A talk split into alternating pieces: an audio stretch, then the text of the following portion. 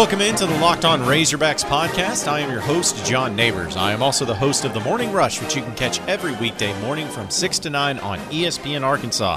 Also, check out our website at hitthatline.com for all types of great interviews, articles, podcasts, videos, whatever it is dealing with the Arkansas Razorbacks. Be sure to check it out at hitthatline.com. Folks, I know that uh, there's been some inconsistencies here on this podcast, and I do apologize.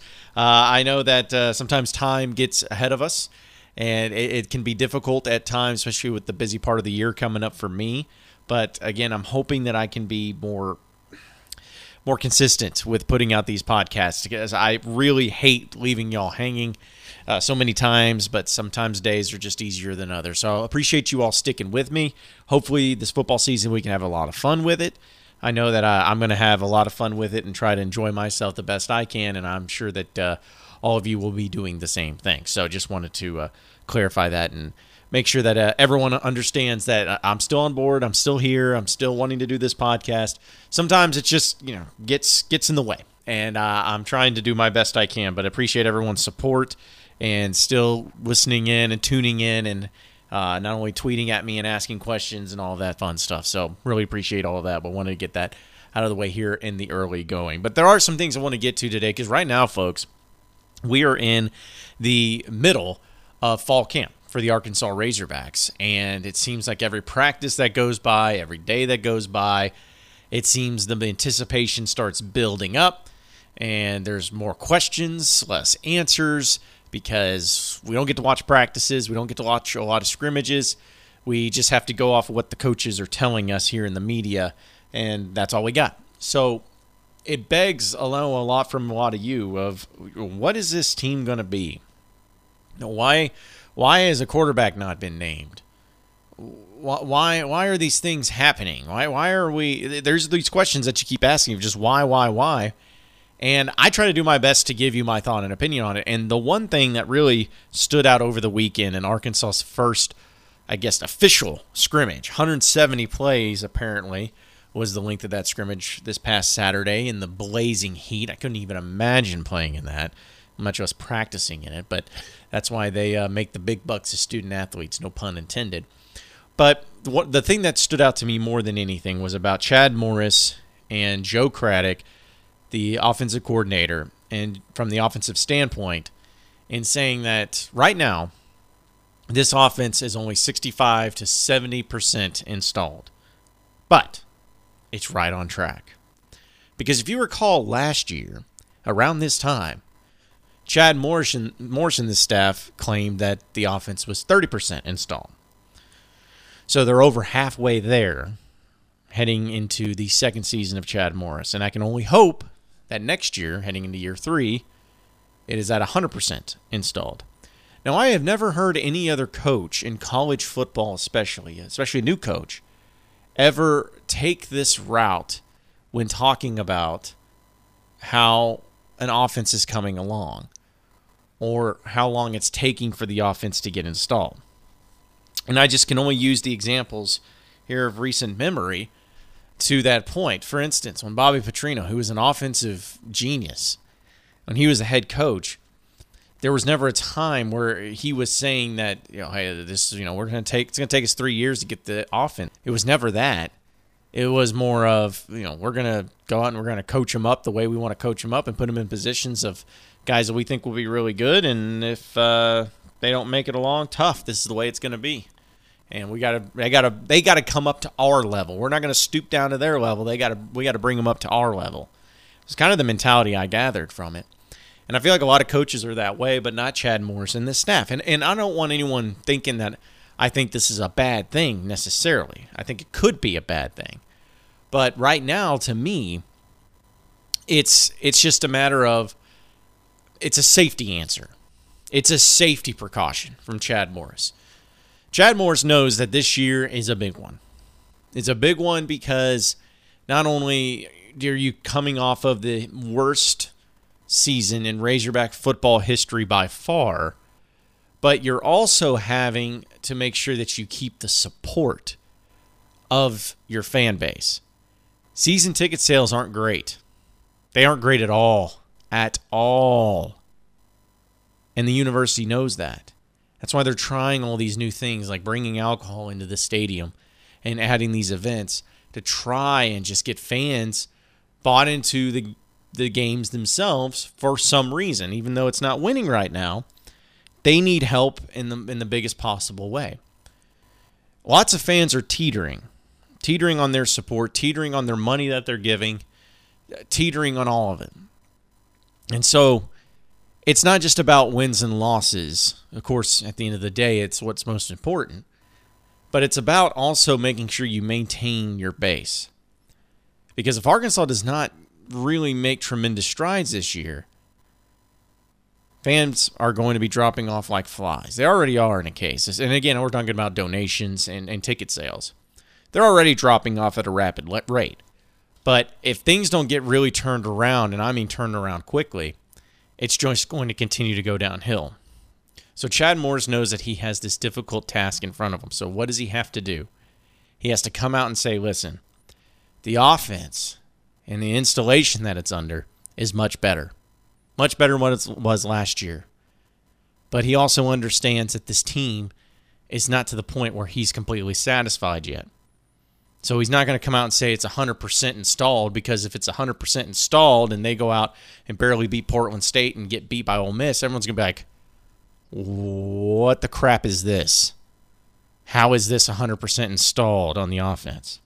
But he also knows that he can't say that they're at 50% or 30% again because that means they're no better than what they were last year. It was just a safe answer from Chad Morris in his press conference. So those of you freaking out, don't worry. That's all it is. It's just coach speak to make sure you cover your own behind, if you know what I mean. So, all right, that's cool. 60%, 65, 70, whatever it is, I'm fine with it, just as long as you get better.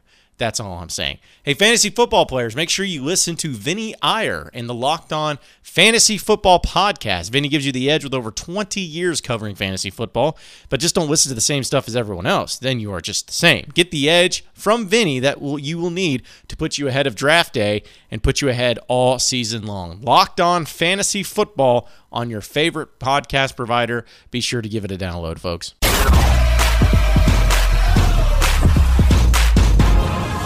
Are Locked On Razorbacks, your daily Arkansas Razorbacks podcast. All right, moving on into the next segment of the Locked On Razorbacks podcast. This is a fantastic stat that was released on social media, and I know I retweeted it. So if you haven't had a chance to check it out, be sure to do, do so. Follow me on Twitter at Rush John Neighbors. Uh, it was it was something that you know the transfer portal is fascinating to me for many different reasons. And maybe it's not fascinating to you. Maybe you could give a rat's behind about it because at the end of the day, it does not affect your team. All you want is you want better players. And if that means they transfer in, fine. If they're recruited, fine. If players leave, fine. Whatever. You just want to win. And I get that.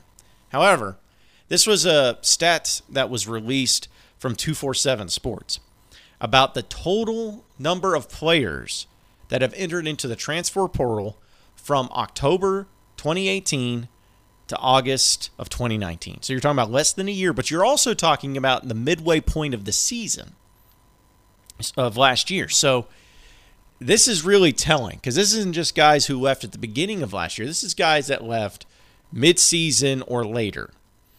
And if you're just looking at the SEC side of it specifically, Arkansas has far and away more players that have transferred out and have entered the transfer portal from October of last year to August than any other team in the SEC. Arkansas has had 23 players enter the transfer portal. 23. Now, to give you some perspective on that, the second most was Auburn and LSU with 13. All right, so 10 more players have left Arkansas than any other SEC team into the transfer portal.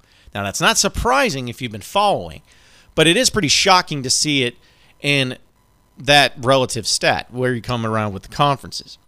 It's not a bad thing either because when you see that, I mean, listen, you never want to lose players. You never want to be that team that's known for just having guys come in and transfer out immediately. You, don't want to be known for that. However, in Arkansas's case, it's been nothing but beneficial, and here's why. The other stat that they threw out with those 23 players transferring out, they also gave a stat of how many of those players from each team, specifically in the SEC in this case, were a four or five star coming out of high school. So essentially, where they were highly recruited, high caliber players coming into the school, and how many of them left because they weren't getting the playing time or for whatever reason. Remember, Arkansas has 23 players that transferred out. Only three of them were four or five star players. That's right, only three of them. That's 13%. That's the lowest in the SEC when it comes to the percentage. For instance, Georgia had eight players transfer out, six of them were four or five stars. So that means 75%. Auburn, 13 players transferred out, seven of them were four or five stars, 54%. So the point is, is that Arkansas had more players transfer out, but had most of them were not very highly caliber players that did transfer out. Now, stop traffic when you hear me say that Arkansas did not have a whole lot of talent last year. Wow, stop the press. But the point is, is that this whole major overhaul and turnover that Chad Morris and this staff went through, it, it, it, was not it was not something you want to do. It's not how you want to run your program, but in this case it's necessary. It was very necessary to get out all of the players that did not want to be there, that did not deserve to be there, that could not be there. And that may sound harsh to a lot of you. And I don't know, I'm not saying every situation was the same for each individual player, but there was no doubt that the talent was lacking, the attitude was lacking, and the overall toughness was lacking on this team last year. And a lot of that was because of the previous regime. So Chad Morris had to deal with the cards he was dealt in his first year, had to go out and make it work to the best of his ability, and it was failing miserably because I'm not saying he's completely without blame. Don't get me wrong, but it was because he had a bunch of guys that didn't want to buy in, didn't want to be there, didn't really help batters and helping players around them. It was just toxic. It was toxic all around. And one of the things that I think Chad Morris did a really good job of, and I will give him credit for this, is saying, all right, enough of this suck salad. Every one of you who do not want to be there, get out of my sight leave. Please, for all that is holy on earth, leave. I do not want you. I do not need you. I'm going to go out and I'm going to get people that are better than you. I'm going to get transfers. I'm going to get freshman phenoms. I'm going to go out and recruit the position the way it's meant to be recruited. Thank you for your service, but it'd be better if you went elsewhere. May sound harsh, but it's the absolute truth. I don't blame Chad Morris for taking that route. This is the SEC. You can't take any chances. You cannot have any years where you're just saying, all right, well, maybe in two, three years from now, things will be okay. You can't afford to do that. So Chad Morris made the necessary changes on his roster to try to accommodate an SEC team the best he could. Now, will it pan out? Will it work out? I don't know. You don't know. No one knows. We got to wait and see. But all I'm saying is, is that if there was a way to handle it, if there was a way you had to be doing it, and a way it had to be done, that was the way to do it. And as Darren McFadden once said, the numbers speak for themselves. That's all I'm saying.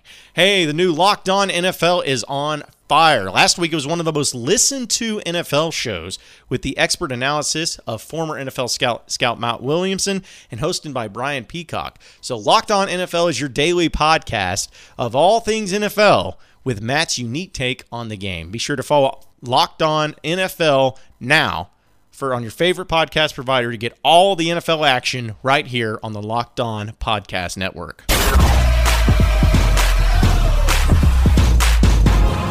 You are Locked On Razorbacks, your daily Arkansas Razorbacks podcast. All right, final segment here on the Locked On Razorbacks podcast. I like to save this final segment for some nonsense, but this is actually a pretty cool thing that the University of Arkansas announced for game day experience. Hunter Yurachek has been saying a lot during the offseason that really trying to improve game day experience for Razorback football games has been a priority. It's extremely important. And I think that they have finally gotten to a point to they're starting to make the good, solid decisions that people have been asking for. And this is the newest thing. Now, some of you may find this corny and cliche fine, whatever. But I applaud them for trying. And this is the newest thing dealing with the Hogtown Street Festival. Interesting name, but hey, it's all about the brand, right? And this comes official from the press release. Game days at Donald W. Reynolds Razorback Stadium have always brought people from all over the state and beyond to cheer their beloved Hogs. And now at the Hogtown Street Festival, fans can enjoy free pregame festivities right in the heart of the action with just a long, few long passes from the home of the Razorbacks. Now, what this is, is it's located on Maple Street. It's called Hogtown and it will start four hours prior to each game and conclude 30 minutes prior to kickoff. It's a fan friendly event that will feature a variety of fan activities, including main stage with live music, larger than life video board featuring college football games from around the country, a beer garden, food trucks from out throughout Northwest Arkansas, interactive corporate sponsored activations for fans and fun kid activities, including inflatables, balloon artists, face painting, and more. And fans will also be able to get autographs from current and former Razorback student athletes.